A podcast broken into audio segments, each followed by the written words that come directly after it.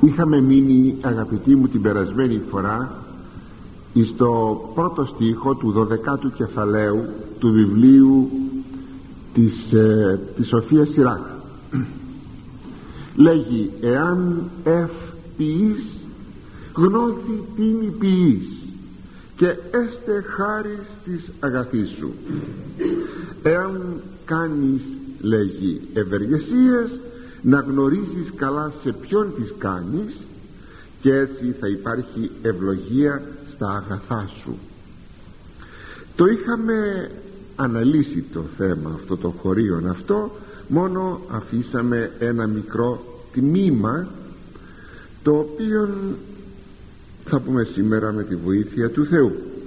Εκείνο το γνώθη τι να γνωρίζεις σε ποιον κάνεις ό,τι κάνεις διότι δεν αναφέρεται μόνο στην ενάσκηση της αγαθοεργίας.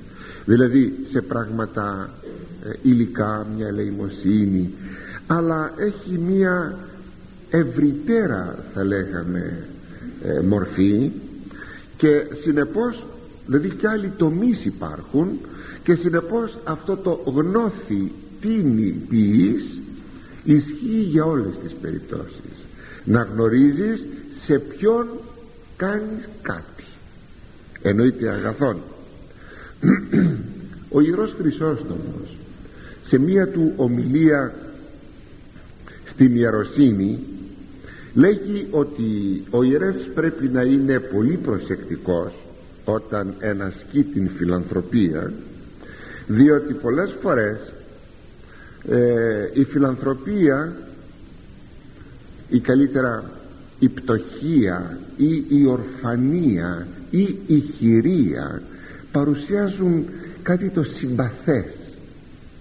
Εκείνο λέγει το μελαγχολικό πρόσωπο εκείνο το ατιμέλητον δε τα πτωχά ρούχα εκείνο το όλο ύφος δημιουργεί μία συμπάθεια και αν ο ιερεύς δεν προσέξει όταν ενασκεί τα ποιμαντικά του καθήκοντα και έχει υπό την προστασία του ε, χείρες προφανά τότε υπάρχει ο κίνδυνος να, να πέσει σε αυτόν τον συναισθηματισμό ο οποίος βεβαίως είναι αναμφισβήτητα μία παγίδα και στο τέλος να καταλήξει να πέσει και σε ερωτισμόν. Όταν το πρωτοβρήκα αυτό εδώ και 30 χρόνια σας βεβαιώνω ότι το πρόσεξα γι' αυτό και το θυμάμαι.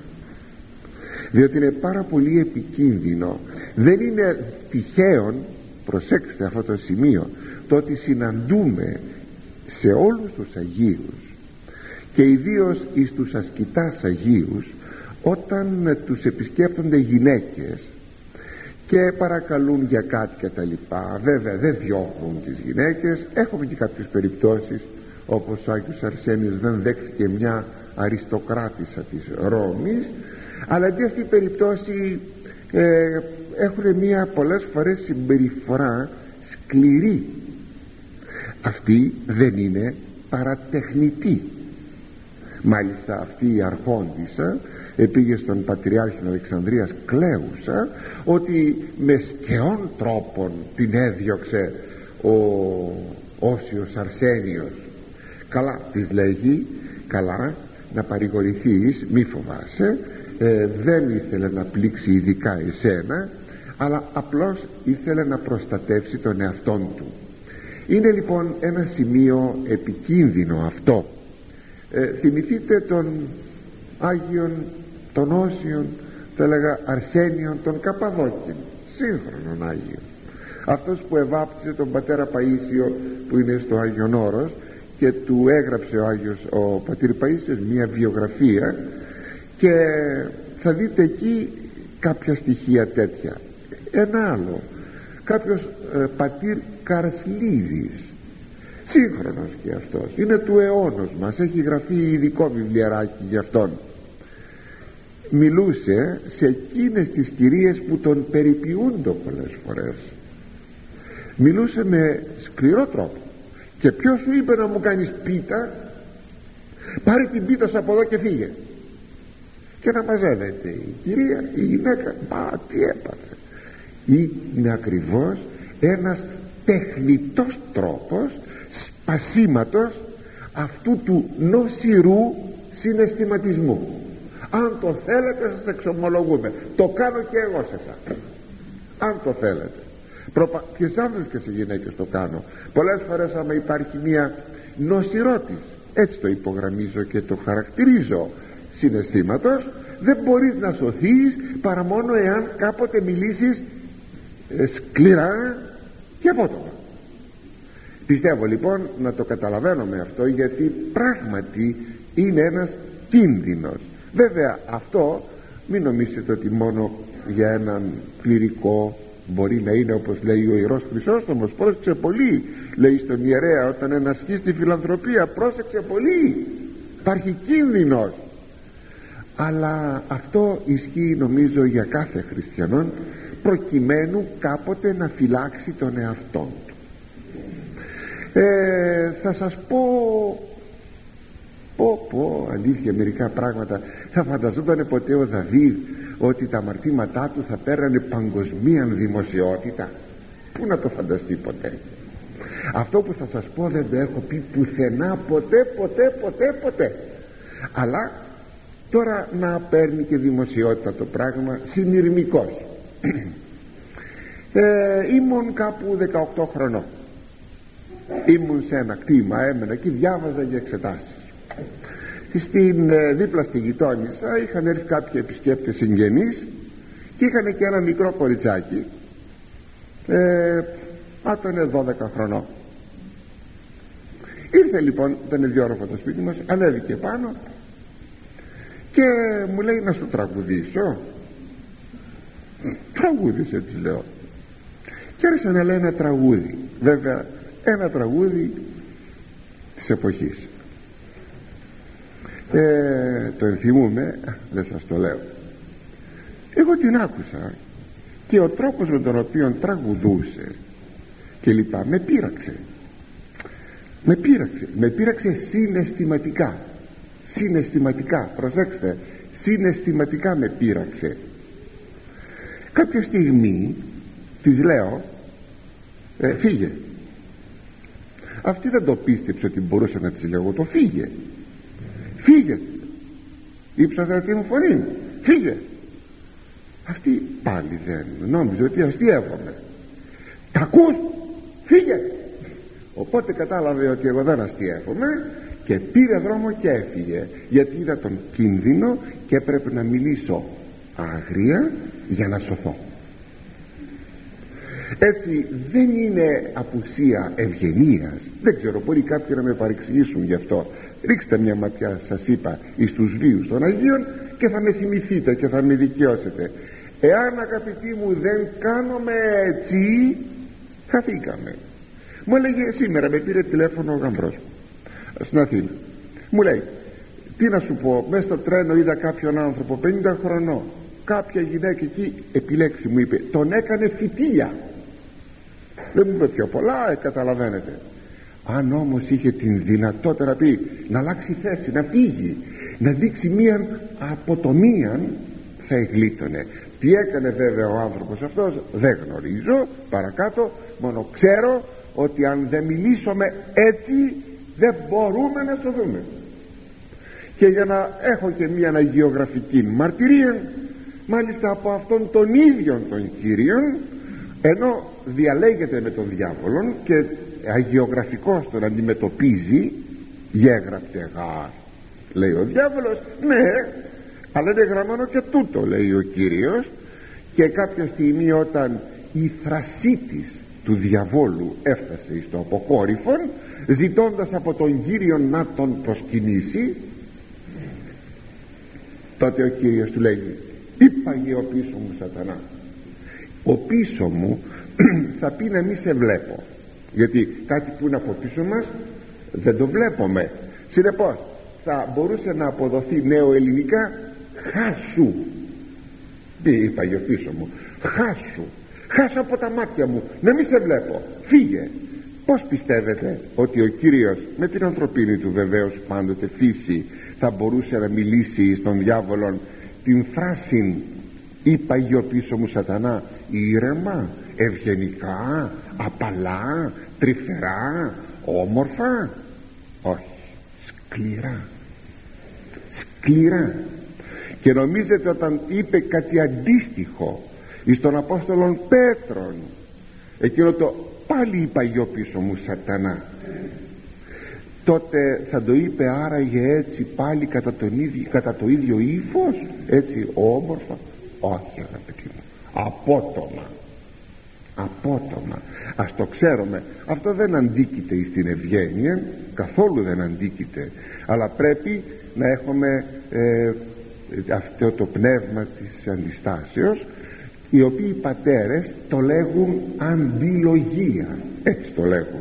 Λέγει δεν μπορείς να πολεμήσεις τον εχθρόν παρά με τεσσάρους τρόπους εκ των οποίων ο τελευταίος λέγει, λέγουν είναι η αντιλογία. Δηλαδή θα πεις αυτό που σας είπα το είπα για πίσω μου σατανά φύγε να μην σε βλέπω χάσου άλλαξε θέση άλλαξε σπίτι καμιά φορά ναι ε, ας πούμε ότι μέσα στο λεωφορείο υπάρχει ένας πειρασμός. Κατέβα στην πρώτη στάση. Πάρε το άλλο λεωφορείο. Αν είναι κοντά το σπίτι σου είναι αστική συγκοινωνία πήγαινε με τα πόδια. Έλεγα σε κάποιον σε μια πόλη μεγάλη πόλη. Του έλεγα ρε παιδάκι μου σε μένα εξομολογείτο.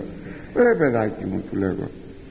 Μην μπαίνεις στο λεωφορείο αφού ξέρεις ότι σε πειράζει αυτή η περίπτωση. Αν δεν έχει κόσμο μπες. Αν υπάρχει συνοστισμός φύγε πιο νωρίς από το σπίτι σου να πας στη δουλειά σου με τα πόδια δεν με καταλαβαίνεις και πάντοτε επειδή δεν με άκουγε πάντοτε πέφτε θύμα αυτής της ανυπακοής. Του πιστεύω ότι το πράγμα είναι πολύ σοβαρό. Για να δείτε δε ότι το Πνεύμα του Θεού κατοχυρώνει την περίπτωση. Έτσι μην ξεχνάτε το χωρίο που λέμε γνώθη τι ποιής να γνωρίζεις σε ποιον κάνεις κάτι μια καλή ε, μια αγαθοεργία μια καλή πράξη. Πρόσεξε. Γιατί το καλό δεν είναι καλό αν δεν γίνει καλός. Ε, το Πνεύμα του Θεού λοιπόν δια του Αποστόλου Παύλου βάζει όριον στις γυναίκες εκείνες τις χείρες ε, για να προστατευτούν που να είναι άνω των 60 ετών θα το έχετε διαβάσει βέβαια αυτό στην Αγία Εγγραφή. Είναι στην πρώτη προς Τιμόθεον επιστολή ο Τιμόθεος ήταν νεαρός εις μια μεγάλη πολυπληθή πόλη την Έφεσον και φυσικά έπρεπε να τον προστατεύσει. Γι' αυτό ακριβώς του γράφει ε, αυτά που σας, θα σας διαβάσω τώρα. Νεοτέρας δε χείρας παρετού μην ασχολείσαι με τις νεότερες χείρες. Δηλαδή τις χείρες που είναι νέες. Γιατί λέγει όταν γάρ καταστρινιάσωση του Χριστού όταν δηλαδή αθετήσουν μια αφιερωσή τους μετά τον θάνατον του συζύγου αφιερωσή τους στο Χριστό επιθυμούν να παντρευτούν. Και έχουν σε κρίμα βεβαίως διότι ενώ, ενώ ε, ήθελαν να αφιερωθούν στον Χριστό προφανώς εδώ έχουν ε, καταδίκη. Διότι ότι την πρώτη πίστη διθέτησαν. Διότι αθέτησαν την ε, πρώτη τους υπόσχεση. Βλέπετε νεοτέρας δε χείρας παρετού ε, μάλιστα ακόμη γράφει ε, για τις χείρες στον Τιμόθεο πάντοτε εκείνες τις οποίες πρέπει η Εκκλησία να προσέξει και να προστατεύσει πρέπει να είναι 60 ετών και άνω. Αλλά δεν είναι αρκετό αυτό το όριο της ηλικίας, αλλά προϋποθέτει και πολλά άλλα στοιχεία που θα δείτε ότι ο χαρακτηρισμός του Αποστολού Παύλου εκείνο το για να ξέρεις γνώθη τι ποιής είναι πολύ απαιτητικότερο από ότι στο, στη Σοφία Σιράχ. Βέβαια θα δείτε λίγο παρακάτω η Σοφία Σιράχ μερικά πράγματα που θα σας ε, δημιουργήσουν έκπληξη μη λέγει τον ασεβή μη τον ευεργετής διότι και ο Κύριος ο ύψιστος τον μισεί. Εκεί θα δούμε περί τίνος πρόκειται. Βέβαια κεντρικό σημείο πάντα είναι η διάκριση. Μην το ξεχνούμε. Η διάκριση εκείνη η οποία ρυθμίζει τα πράγματα. Λοιπόν σε μετάφραση σας διαβάζω. Ότι αυτή η χείρα πρέπει να είναι άνω των 60 ετών. Και ακόμη αν υπήρξε γυναίκα ενός μόνου ανδρός. Όχι να κάνει και δεύτερο και τρίτο γάμο και δεν ξέρω τι να είναι μια γυναίκα η οποία η οποία. Αν είναι γνωστή για τα καλά της έργα όπως αν ακριβή μετάφραση σας κάνω όπως αν ανέθρεψε καλά τα παιδιά της έβγαλε καλά παιδιά αν φιλοξένησες στο σπίτι της αν έπλυνε τα πόδια χριστιανών οδηπόρων αν βοήθησε αυτούς που αντιμετώπισαν δυσκολίες και τέλος αν πρόθυμα φρόντισε με κάθε τρόπο να κάνει καλά έργα. Πρώτη προς Τιμόθεον πέμπτο κεφάλαιο στίχη 9 έως 10 βλέπουμε λοιπόν ότι όλα αυτά ανήκουν εις το γνώθι τίνη ποιής. Να σας πω και εγώ μια δική μου παρολίγο περιπέτεια. Μια φορά τώρα βέβαια ήμουν αρκετά μεγάλος ίσως γύρω 25 ετών θα ήμουν ε, βέβαια λαϊκός και μας είχαν υποδείξει ένα σπίτι για να το βοηθήσουμε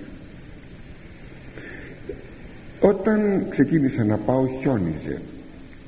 Πήρα το ποδήλατο έβαλα κάτι τσάντες πράγματα επάνω και έκτυψα την πόρτα του σπιτιού. Βεβαίως, αφού ήμουν με το ποδήλατο το παλτό που φορούσα ήταν χιονισμένο. Τότε όταν άνοιξε η πόρτα βγήκε η μητέρα. Δεν ξέρω αν ήταν η χείρα ή, ή όχι πάντως ήταν πτωχή οικογένεια. Με δύο-τρεις κόρες εκεί μεγάλες κοπέλες ε τους είπα ότι κάτι είχα να τους δώσω. Αυτές επήραν βούρτσες ρούχων για να μου βγάλουν τα χιόνια από πάνω μου.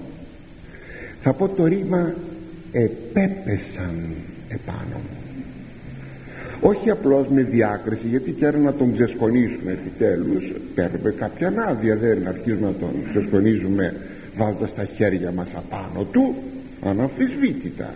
Για να το προσέχετε αυτό ποτέ να σας βγάλω παρακαλώ ένα λεκέ ή ξέρω εγώ κάτι από τα ρούχα σας. Θα πάρετε άδεια. Γιατί ο άλλος μπορεί να ενοχληθεί. Και επέπεσαν κυριολεκτικά. Βέβαια θα είπαν καλός αυτός είναι για γαμπρός ευκαιρία είναι κάπως έτσι σκέπτονται οι γυναίκες συνήθως και λοιπά και λοιπά τόσο πολύ θύμωσα όχι στεναχωρήθηκα θύμωσα είναι ο θυμός για τον οποίο μιλάει ο Μέγας Βασίλειος για να γλιτώνει η ψυχή. Στο σπίτι αυτό δεν ξαναπήγα ποτέ. Ήταν η πρώτη και η τελευταία φορά. Ακόμη και επιθεμάτων πίστεως πρέπει να γνωρίζουμε σε ποιον κάτι προσφέρουμε διότι αν δεν υπάρχει διάκρισης υπάρχει κίνδυνος. Ο Κύριος ο ίδιος μας ειδοποιεί γι' αυτό σε θέματα πίστεως. Πάλι το γνώθι ποιής να γνωρίζεις σε ποιον κάνεις κάτι. Τι προσφέρεις. Ακόμη σας λέγω πάλι και επιθεμάτων πίστεως. Είναι μερικοί οι οποίοι έχουν έναν υπερβάλλοντα ζήλων αλλά δυστυχώς χωρίς διάκριση να κηρύξουν, να γυρίσουν και να κηρύξουν σε όλο τον κόσμο των Χριστών ναι αλλά πρόσεξε. Διότι αν στερείσαι διακρίσεως τότε κινδυνεύεις. Και αντί να γίνεις Ιεραπόστολος Χριστού να γίνεις λία του σατανά. Και τι είπε εδώ τώρα ο Κύριος; Μη δώτε το Άγιον τη σκησή μη δε βάλετε τους μαργαρίτας ημών έμπροσθεν των χείρων. Ποιο είναι το Άγιον; Μη βάλετε λέει μη δώσετε το Άγιον στα σκυλιά ούτε να βάλετε τα μαργαριτάρια σας μπροστά στα γουρούνια. Μήποτε καταπατήσωσιν αυτούς εν της ποσήν αυτών και στραφέντες ρίξωσιν ημάς. Ένα γουρούνι όχι χείρος γουρούνι. Δεν τρώει βεβαίως μαργαριτάρια τρώει βαλανίδια. Αν δει λοιπόν ότι εσείς του ρίχνετε μαργαριτάρια αυτό δεν επιθυμεί τα μαργαριτάρια αλλά επιθυμεί τα βαλανίδια τότε θα δει ότι εξυπατήθη ότι μπορούσατε να του δώσετε βαλανίδια τότε αυτά που του ρίξατε θα τα προγγίξει και κατόπιν θα στραφεί να σας καταπατήσει. Θα σας δώσει μια θα σας ρίξει κάτω και θα αρχίσει να σας πατάει.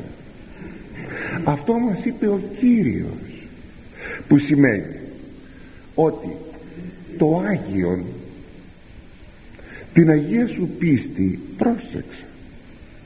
Μη τη ρίξεις σε ανθρώπους που δεν πρέπει να ακούσουν και να μάθουν διότι δεν είναι όριμοι ακόμη τα μαργαριτάρια μας τους μαργαρίτες Σιμών τι είναι; Είναι η ψυχή μας είναι ο τρόπος που η ψυχή μας πολιτεύεται. Φτάνει ο Άγιος Ισάκος Σύρος να πει μη δει κανένας ποτέ το κελί που κοιμάσαι ο μοναχός επί παραδείγματι δεν πρέπει να δεχθείς στο κελί του ποτέ κανέναν από τον κόσμο ε, τώρα πώς να το πω μπήκατε στα κελιά μας ποτέ; Δεν μπαίνετε στα κελιά μας. Δεν πρέπει να μπείτε. Γιατί; Γιατί δεν πρέπει να μπείτε. Υπάρχουν πάρα πολλοί λόγοι. Και μάλιστα όπως λέει ο Άγιος Ισάκ εκεί που κοιμάσαι να μην το γνωρίζει κανένας Κα, κανείς λέγει ο Άγιος Ισάκ να μην γνωρίζει κοιτάξτε τι λέξη βάζει τα μυστήριά σου δηλαδή ποια είναι τα μυστήριά σου; Ο τρόπος που προσεύχεσαι.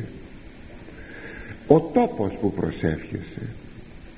Πως σκέπτεσαι; Ποια είναι η εσωτερική σου ποιες είναι οι εσωτερικές σου πνευματικές αναβάσεις; Ποια είναι τα συναισθηματικές σου καταστάσεις έναντι του Κυρίου; Μη τα λες αυτά. Αυτά λέγει είναι τα μυστήριά σου. Μη τα λες αυτά. Πρόσεξε. Ο άλλος μπορεί να γελάσει θα σας πω μια ιστορική περίπτωση που βέβαια στάθηκε αφορμή δεν πιστεύω αιτία αλλά στάθηκε ωστόσο αφορμή μιας φοβερής γελιοποιήσεως μέσα στην ιστορία.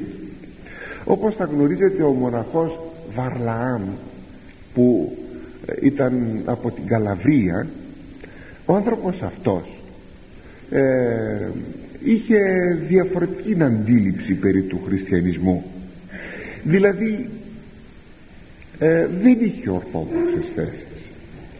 Τον αντιμετώπισε τελικά ο Άγιος Γρηγόριος ο Παλαμάς.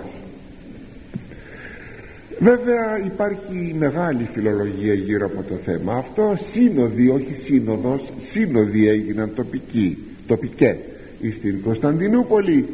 Ε, εκινδύνευσε ο Άγιος Γρηγόριος ο Παλαμάς ε, τελικά εδικαιώθηκε γι' αυτό και τον τιμούμε ιδιαίτερος ουσιαστικά ο Άγιος Γρηγόριος ο Παλαμάς ανέδειξε ποια είναι η ορθόδοξος πνευματικότης που απορρέει από την ορθόδοξον θεολογία. Και η ορθόδοξος θεολογία ένα σημείο μόνο ότι οι ενέργειες του Θεού με τις οποίες έρχεται σε επαφή ο Θεός με τον κόσμο είναι άκτιστες και συνεπώς μπορεί να δει κανείς τον Θεό δηλαδή να δει τη δόξα του Θεού δηλαδή να ζήσει μέσα στις άκτιστες ενέργειες του Θεού. Ο Βαρλάμ έλεγε ότι οι ενέργειες του Θεού και οι χάρη του Θεού είναι κτιστά πράγματα.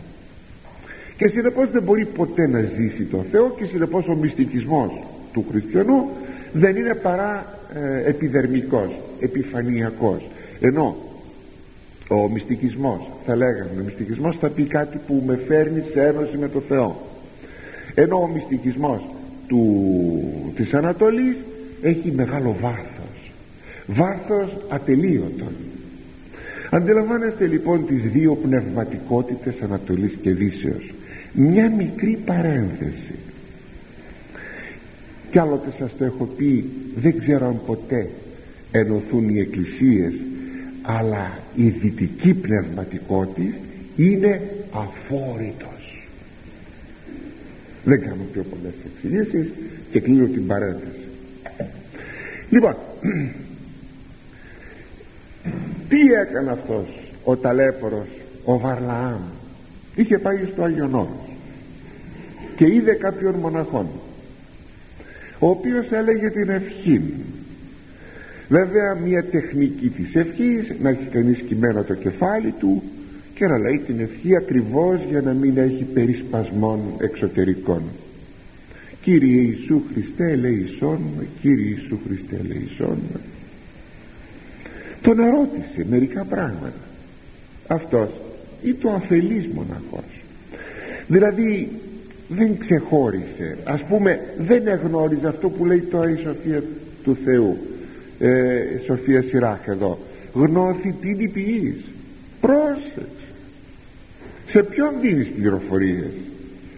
Ο Άγιος ο Σύρος τι λέγει. Φύλαξε τα μυστικά σου τα μυστήριά σου. Πρόσεξε. Και με πάσα αφέλεια άρχισε να λέγει το και το και το και το. Αυτός πήρε όλες αυτές τις πληροφορίες ήρθε στη Θεσσαλονίκη και άρχισε να διακομωδεί των αγιορητικών μοναχισμών. Και κόλλησε και τη ρετσινιά του βγάζοντας τους αγιορείτες πατέρες που λένε την ευχή ομφαλοσκόπους ότι κοιτάνε τον αφαλό τους τον ομφαλό τους αφαλό το λένε. Ναι ότι κοιτάζουν τον ομφαλό τους. Ότι σκύβουν εκεί και δεν κάνουν τίποτα άλλο μια, μια αθράνεια υπάρχει ενώ υπάρχει μια δυναμικότητα φοβερή στην ε, ευχή φοβερή δυναμικότητα όμως αυτό την χαρακτηρίζει αδράνεια στατικότητα και ομφαλοσκοπία. Και άρχισε να ηρωνεύεται.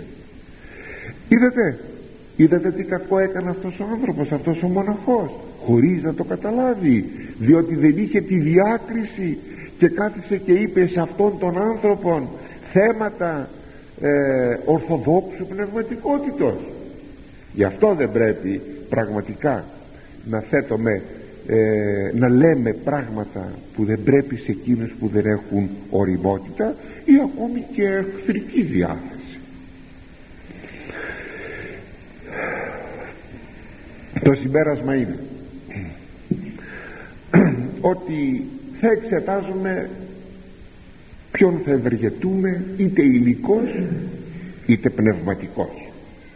Μπορεί όλους να τους ευεργετούμε αλλά τόσο που ο κακός να μην μπορεί ούτε να βλάψει ούτε να βλαφτεί. Γιατί και αυτός βλάπτεται. Μην ξεχνάτε ο Κύριος τι είπε θα σας το θυμίσω αυτό τώρα το θυμήθηκα ε, λέγει ομιλώ εις τους έξω εμπαραβολές ακούστε δε το περίεργο σχήμα.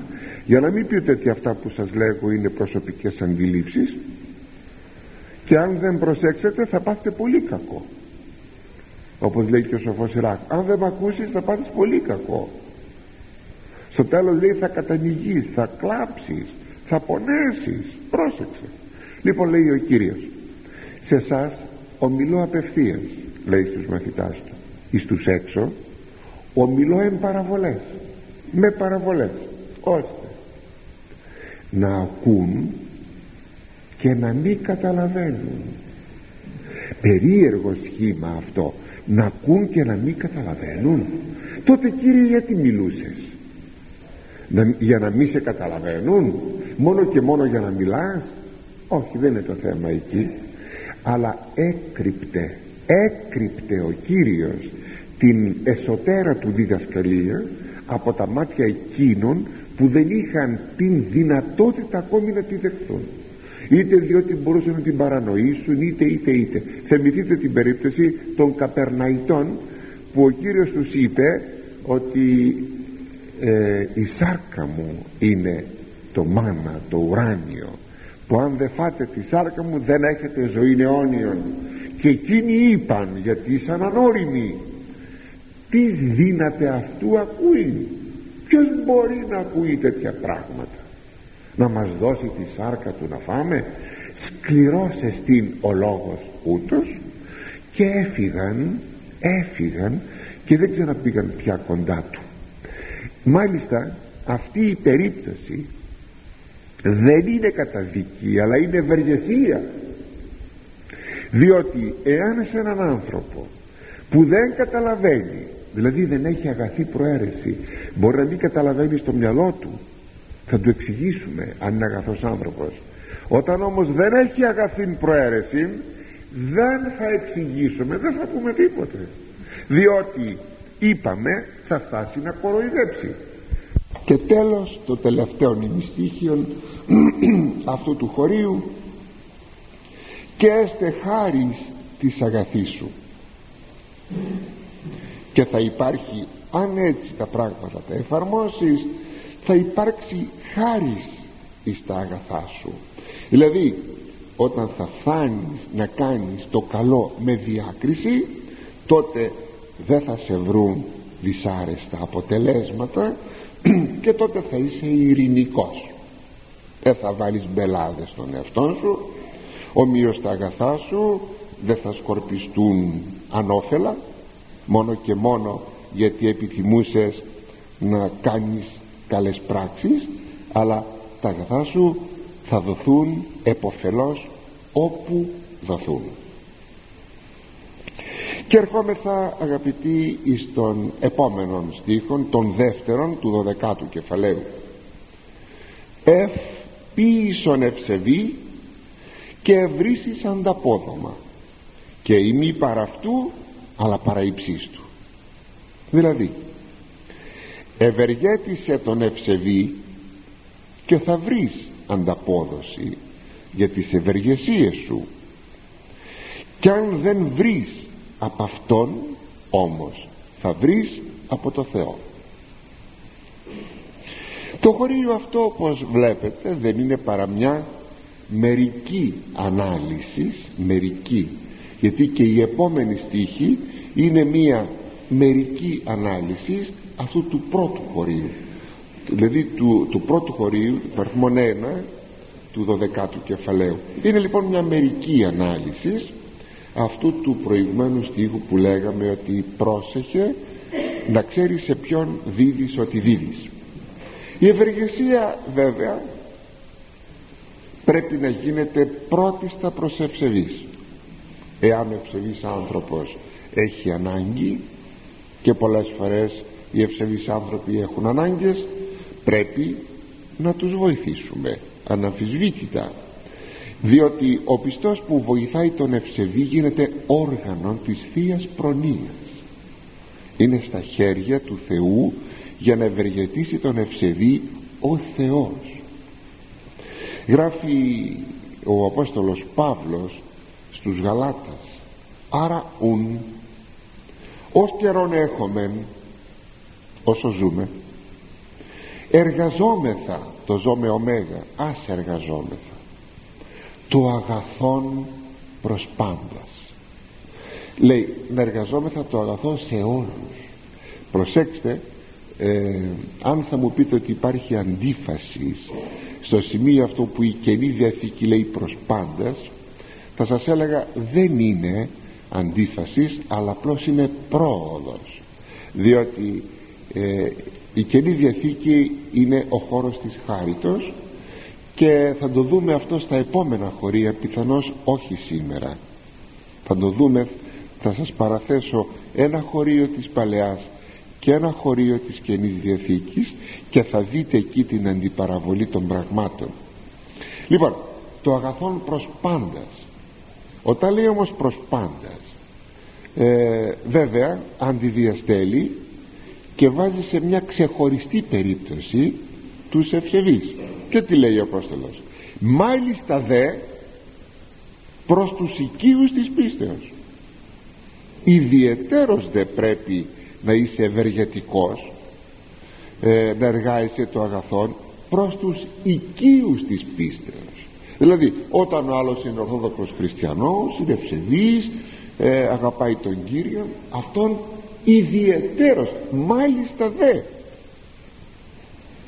Συνεπώς εδώ ας το προσέξουμε αυτό ότι ναι θα κάνουμε το αγαθόν αλλά το αγαθόν διαφοροποιείται και πρέπει όλος ιδιαιτέρως να φροντίζουμε δια τους ευσεβείς αδερφούς ακόμη λέει στην πρώτη προς Τιμόθεον ο Απόστολος Παύλος ή δέτης των ιδίων και μάλιστα των οικείων ου προνοεί την πίστην ήρνητε και έστιν απίστου χείρων εάν κανείς των ιδίων και μάλιστα των οικείων ποιοι είναι οι οικοί δεν είναι οι οικοί του σπιτιού μας ο πατέρας μας η μητέρας μας αλλά είναι οι οικοί της πίστεως.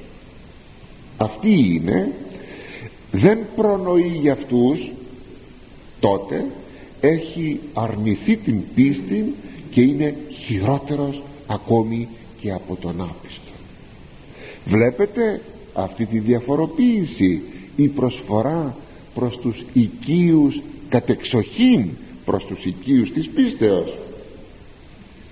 Υπάρχει αλήθεια περίπτωσης καμιά φορά να ευεργετηθεί ο ευεργετής σας από τον ευεργετηθέντα; Πιθανότατα.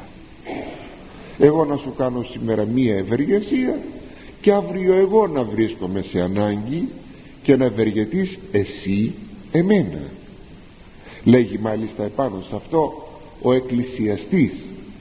Είναι στο ενδέκατον κεφάλαιο στίχος 2 δώσ μερίδα της επτά και για τις οκτώ ότι ου γινώσκεις τι έστε πονηρών επί την γην.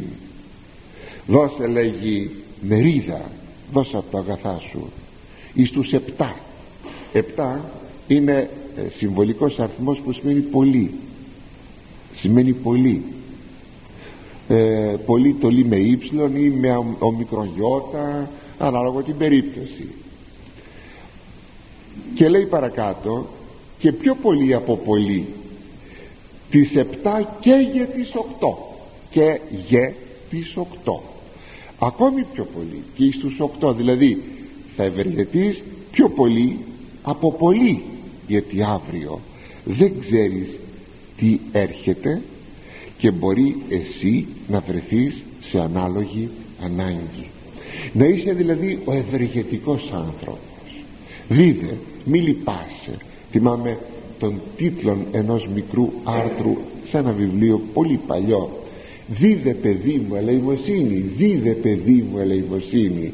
Η ελεημοσύνη δεν θα σε κάνει πτωχόν αυτό το λέγει μάλιστα ιδιαίτερα ο, ο, ο Τοβίτ στον Τοβία το γιο του ε, σε εκείνο που λέγεται Διαθήκη του Τοβίτ μια ολόκληρη χρονιά ξέρετε ανέλησα τη Διαθήκη του Τοβίτ στους εργαζομένους νέους του 303 ΠΕΒ ξέρετε τι ψωμί έχει εκείνη η Διαθήκη του Τοβίτ πω πω τι πλούτον έχει. Από ό,τι σου δώσει ο Κύριος λέει λίγα σου έδωσε ο Κύριος λίγα θα δώσεις. Πολλά σου έδωσε πολλά θα δώσεις. Μόνο που πρέπει πάντα να δίνεις. Αυτά λέγει ο Τοβίτ ο καλός πατέρας στο καλό του το παιδί. Δεν του λέει πως θα κάνει επενδύσεις και αγορές και κτήματα και τέτοια αλλά του λέγει αυτό. Ωστόσο μια ηλεημοσύνη δεν πρέπει να αποβλέπει φυσικά σε μία ανταπόδοση που λέει εδώ των χωρίων ότι θα σου ανταποδώσει εκείνος που ευεργετείται και εφόσον βεβαίως είναι ευσεβής και προϋποτίθεται ότι είναι και ευγνώμων διότι ευσεβής και ευγνώμων είναι, είναι φυσική προϋπόθεση να είναι ευσεβής και ευγνώμων διότι πως τι είδους ευσεβής θα είναι άμα δεν είναι ευγνώμων άνθρωπος δεν αναγνωρίζει μια ευεργεσία αλλά είναι απαραίτητο να κάνουμε την ελαϊμοσύνη δια την ανταπόδοση; Όχι αγαπητοί γιατί λέει αν δεν, σε, δεν σου ανταποδώσει ο ευεργετητής ο Θεός θα σου ανταποδώσει κατά το ο ελαιόν πτωχόν δανείζει Θεόν είναι από τις παροιμίες αυτό. Ε, απλώς σημειώνεται εδώ ότι ο Θεός δίδει ανταπόδοση στο αγαθό. Ποτέ δεν πρέπει να σκεφτούμε όταν κάνουμε το αγαθό ότι πρέπει ότι θα δεχθούμε μια ανταπόδοση. Προσέξτε ποτέ ποτέ μα ποτέ. Γιατί τότε η προσφορά μας όποια και αν είναι αυτή πνευματική ή ηλική θα είναι ιδιωτελής. Και είναι κακό πράγμα αυτό. Άλλο πράγμα ότι μπορεί ο Θεός να τα φέρει τα πράγματα έτσι που ευεργετηθείς να μας ευεργετήσει. Άλλο πράγμα το τι θα κάνει ο Θεός με μας. Ότι εκείνος θα μας δώσει ό,τι έχει να μας δώσει. Και αν θέλετε το κορυφαίο είναι η αιωνία ζωή. Ο Κύριος είπε για να δείτε το στοιχείο της αμοιβής, αλλά δεν πρέπει να είναι το κίνητρο της αμοιβής. σας το ξαναλέγω άλλη μία φορά άλλο θέμα τι κάνει ο Θεός άλλο θέμα τι κάνει ο άνθρωπος. Όπως εσύ εσύ να, να σας πω ένα παράδειγμα. Ή σου δώσει ο πατέρας σου περιουσία ή δεν σου δώσει. Εσύ θα τον περιποιηθείς μόνο και μόνο γιατί είναι πατέρας σου. Έρχεται ο άλλος και μου λέει λέει ξέρετε αλλά έγραψε όμως όλα αυτά τα χτήματα ξέρω εγώ τα παραπάνω στον άλλον αδελφό. Αλλά ο άλλος αδελφός δεν τον θέλει τον πατέρα. Εγώ τώρα τον κρατήσω. Προς Θεού. Δηλαδή αν πρέπει κανείς να γράψει να μην γράψει χωράφια τότε θα επιληφθεί του πατρός του. Πω πω. Είναι πατέρας. Και τίποτα να μη σου έγραφε. Και άδικος να ήτο στο θέμα της μοιρασιάς της διανομής.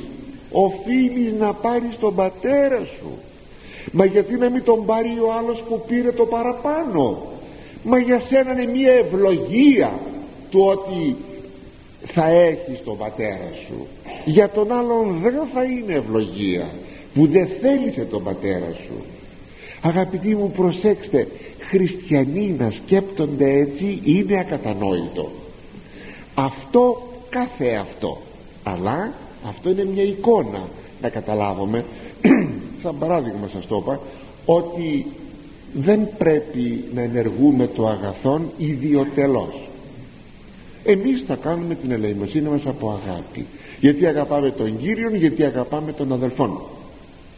Ο Κύριος όμως είπε ως εάν ποτίσει ένα των μικρών τούτων ποτήριων ψυχρού μόνον εις όνομα μαθητού αμήν λέγω ημίν ουμή απολέσει των μισθών αυτού.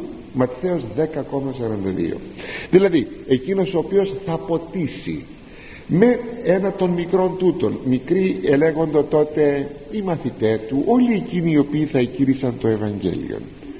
Μικροί κατά κόσμον άσημοι κατά κόσμον περιθωριακοί κατά κόσμον αν κανείς ποτίσει μόνο ένα ποτήρι νερό κρύο προσέξτε ποτήριον ψυχρού μόνον μάλιστα αυτό το ψυχρού γιατί ας πούμε έχεις πηγάδι και έχεις και βρύση του υδραγωγείου. Η βρύση του υδραγωγείου είναι ζεστό νερό.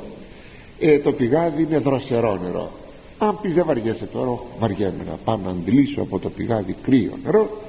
Ε, ας του δώσω τώρα από τη βρύση που είναι εύκολο. Αν δεν έχεις κρύο θα δώσω τι έχεις. Αλλά αν έχεις κρύο τότε θα κάνεις τον κόπο. Θα πεις α δυο λεφτά. Περιμένετε να αντιλήσω να σας δώσω δροσερό νεράκι αυτό είναι. Ξέρετε τι προϋποθέτει αυτό; Προθυμία και αγάπη.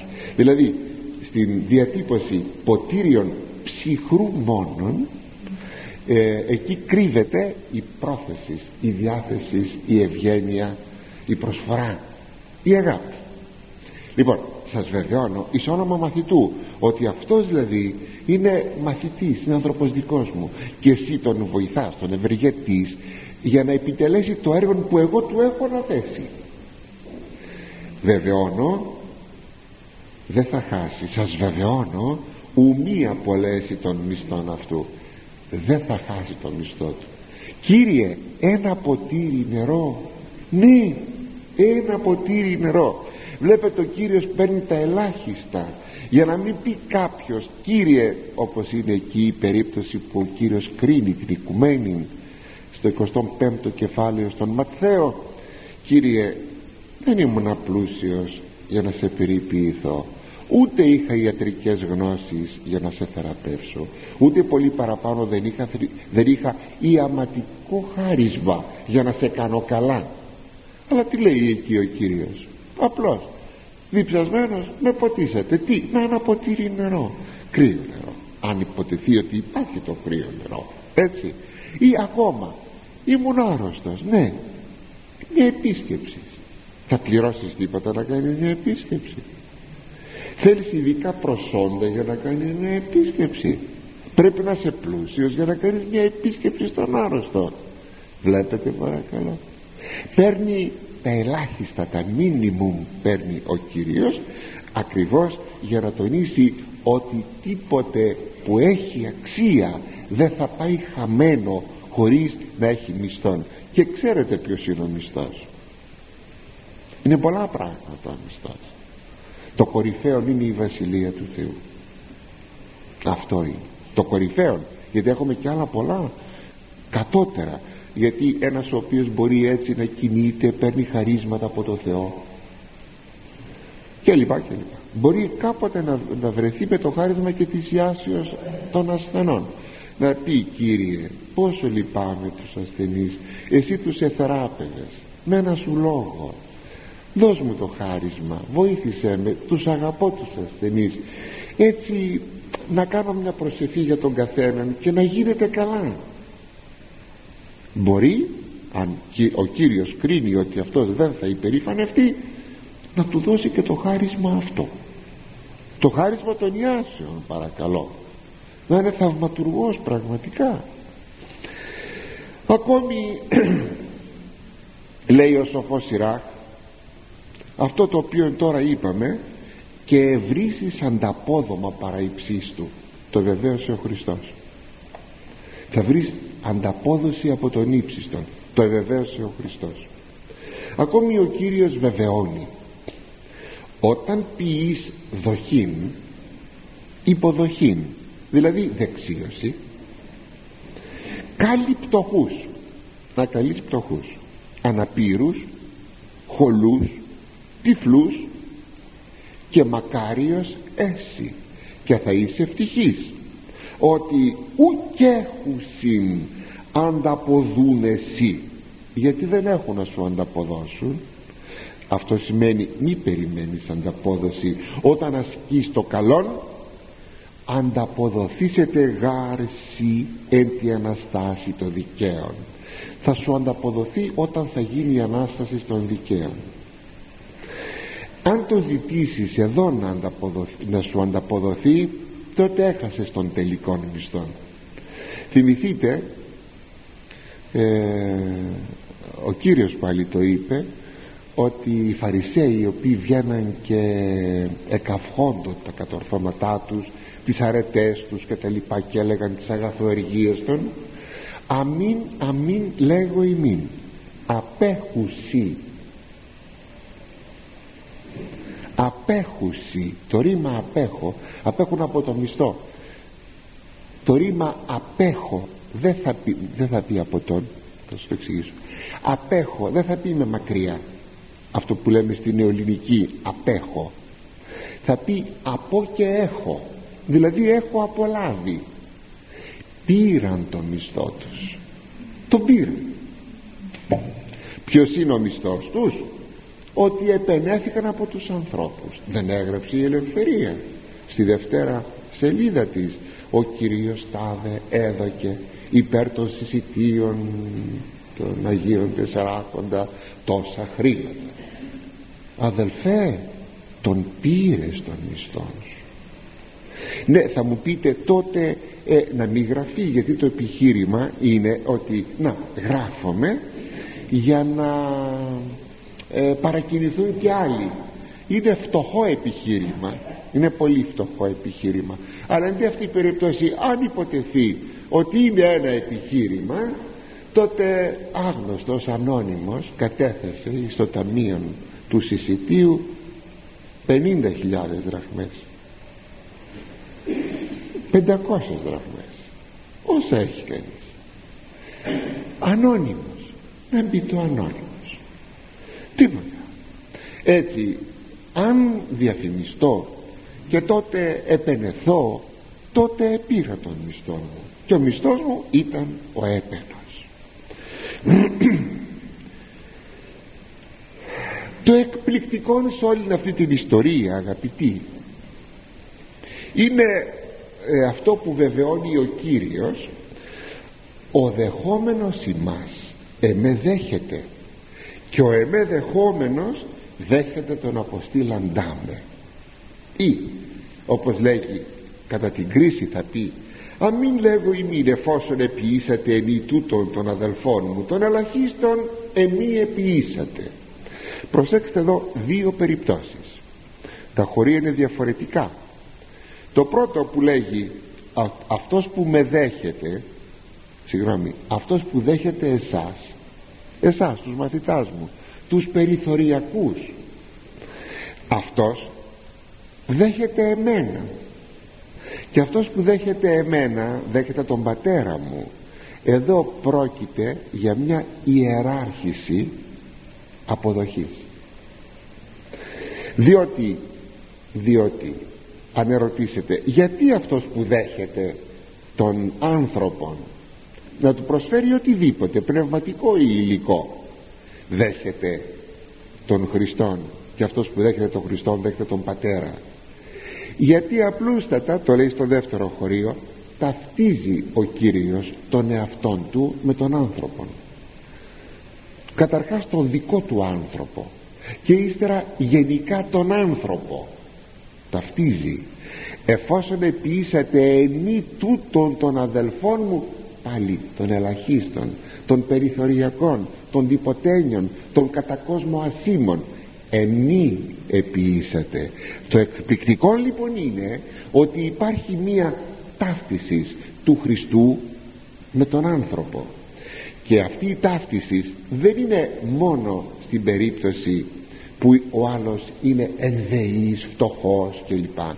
Αλλά η ταύτισης είναι για τον κάθε άνθρωπο δυνάμει δύο στοιχείων το πρώτο στοιχείο είναι ότι είμαι θα αδελφοί και ποίηματα του Θεού Λόγου του Θεού Λόγου δημιουργού είμαι θα όλοι το ίδιο. Και είμαι θα συνεπώς εικόνα εικόνα του Θεού Λόγου του Θεού Λόγου. Εικόνα. Άρα να γιατί ταυτίζεται ο άνθρωπος με τον Χριστό. Το δεύτερο είναι ότι εκείνος ο οποίος είναι πιστός είναι κοινωνός του σώματος και του αίματος του Χριστού. Συνεπώς είναι τώρα αδελφός εν Χριστώ με την έννοια ότι έχουν ε, θα λέγαμε την ίδια σάρκα του Χριστού. Είμαστε λοιπόν αδέλφια οι άνθρωποι με δύο διαστάσεις η πρώτη διάσταση είναι δυνάμει του κατοικώνα. Όλοι καταγόμεθα από έναν γενάρχη τον Αδάμ. Όλοι όλοι οι λαοί της γης. Δεν μπορούμε να μην πονούμε αν υποφέρουν οι Κινέζοι ή κάποια φυλή της Αφρικής που μπορεί να αποδεκατίζεται από τι δεν ξέρω. Δεν μπορούμε να πούμε ότι αυτοί δεν είναι άνθρωποι. Είναι άνθρωποι, είναι αδελφοί μας δυνάμει σας ξαναλέω του κατοικώνα και του ότι είμεθα όλοι παιδιά ενός γενάρχου του Αδάμ και η δευτέρα διάστασης είναι όταν ε, ο άλλος είναι πιστός και υπάρχει κοινόν αίμα.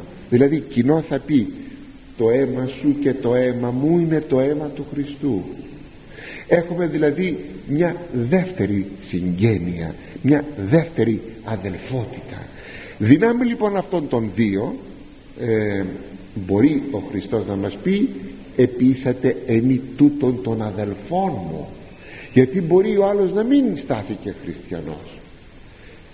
Εάν δεν τον ευηργέτησες αδελφός μου είναι και εγώ στο λογαριάζω αυτό ότι παρεύεις την ε, γνώση αυτήν και συνεπώς την εντολή μου.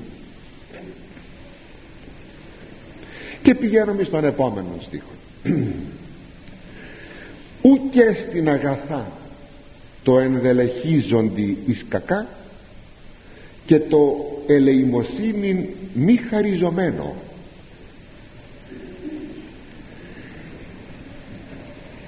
Δεν θα εκτιμηθούν τα αγαθά και οι ευεργεσίες σου από εκείνον που επιμένει και συνεχίζει να πράττει τα κακά. Αλλά και από εκείνον που δεν αναγνωρίζει την ευεργεσία και δεν ευγνωμονεί για την ελεημοσύνη.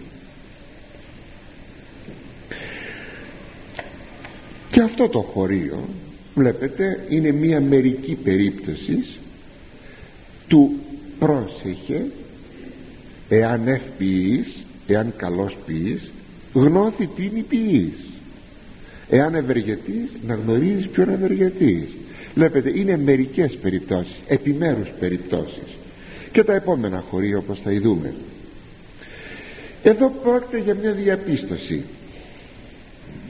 Υπάρχουν καταρχάς όπως εδώ εκθέτει το χωρίον δύο κατηγορίες ευεργετημένων η πρώτη, πρώτη κατηγορία είναι εκείνοι που ευεργετούνται αλλά επιμένουν και συνεχίζουν ε, να ζουν στην αμαρτία και στο κακό. Πολλές φορές το βλέπουμε αυτό και είναι για μας είναι δυσάρεστο. Βασικά σε αυτούς τους τύπους η αιτία της δυστυχίας των είναι ε, το κακό που ενεργούν. Είναι οι αμαρτίες των και η κακοκεφαλιά τους. Ξέρετε πόσοι άνθρωποι είναι δυστυχείς πτωχοί, πεινασμένοι, άρρωστοι. Μόνο και μόνο γιατί στάθηκαν κακοκέφαλοι στη ζωή τους. Δεν είχαν μυαλό. Ξεκίνησαν σαν την πεταλούδα που λέει και ένα τραγούδι ένα χριστιανικό τραγούδι ε, ότι δεν λογάριαζε θα έρθει και ο χειμώνας και τρελά λέει πετάει η πεταλούδα από λουλούδι σε λουλούδι αλλά δεν το λογαριάζει το χειμώνα. Και το πρώτο κρύο που θα έρθει η πεταλούδα ψοφά. Και εκείνη μεν έτσι την έκανε ο Θεός να είναι. Σαν εικόνα όμως δείχνει ότι κατά αρνητικών τρόπων άνθρωπε δεν μπορείς να προνοήσεις για μερικά πράγματα για τη ζωή σου.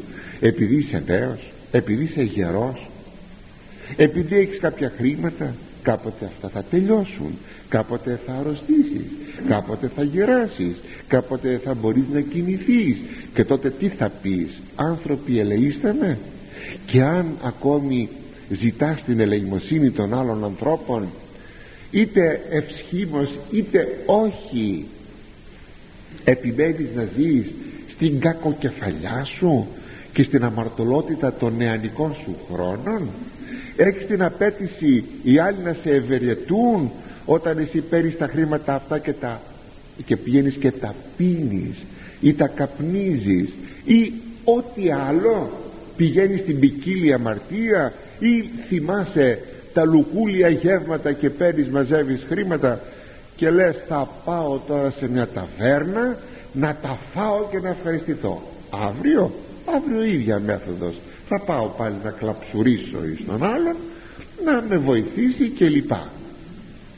Α άνθρωπε πρόσεξε.